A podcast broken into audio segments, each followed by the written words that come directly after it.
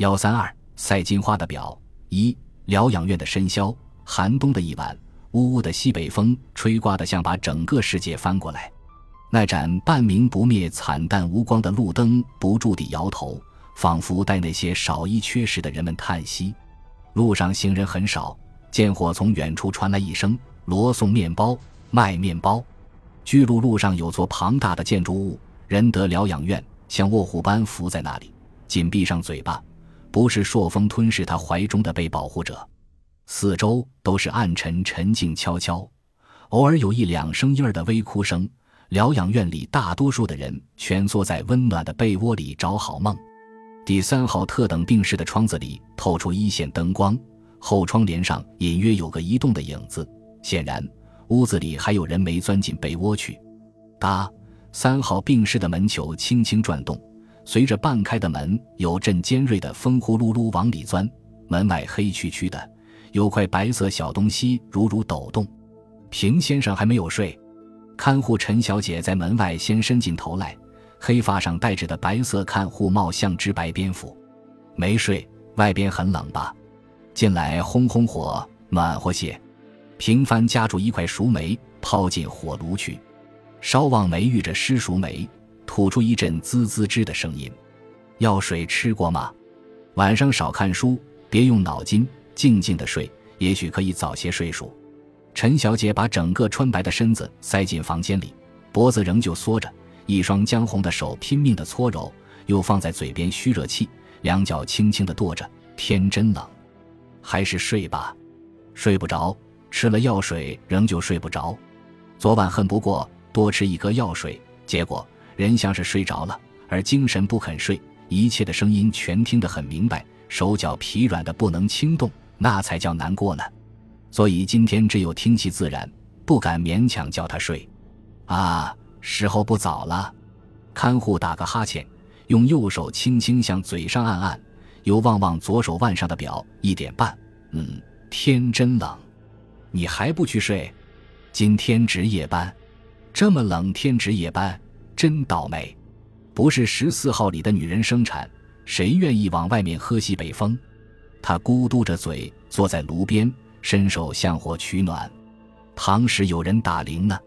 他含笑地反问：“你们有钱的人，屋子里有火炉，挨在被窝里暖烘烘，也得可怜可怜我们。西北风刮在脸上像刀子，没钱的人也是血肉之躯呀。”平帆在仁德疗养院已经住了两个多星期，他原没有什么了不得的病，不过患有轻微的失眠症，撑死在医院里休养而已。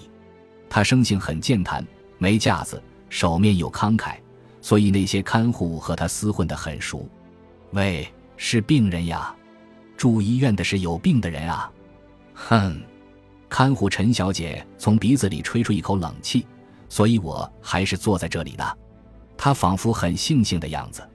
好，我请你喝一杯热的华夫麦乳精，赶赶寒。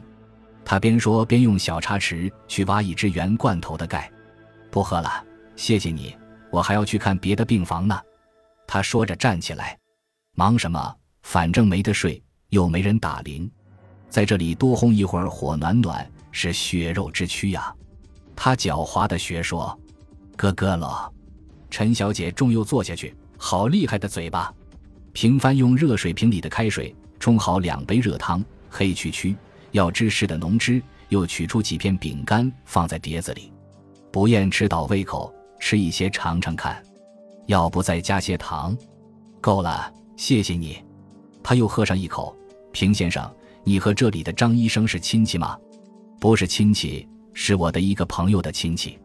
叮叮叮，轻微的打铃声震破了午夜的沉静。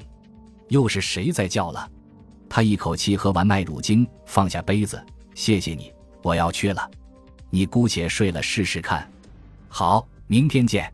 明天见。随着“砰”的一声，把门关上。平帆用火叉拨拨煤灰，不再添加煤块。他向四周瞧瞧，一切全像死似的沉寂，睡似的安稳。只有床前小桌上的钟还在滴答滴答地推动时代巨轮。他没有一丝睡意。窗外的风愈刮愈紧，惨绿色的路灯一晃一晃地摇动。太平间外面。什么东西在嘘嘘的叫？平帆坐在沙发上，捏着一本小说，不过他的注意力似乎不集中在书上，而是那只钟。一忽儿，钟的长指刚走到十二，当当，钟鼓两下。平帆的眼光陡的一亮，他全神贯注在。忽然，再不远也不太近，捉贼，捉贼，捉贼，是一个男子的急促颤抖的声音。平凡立刻奔到窗前，推开窗子。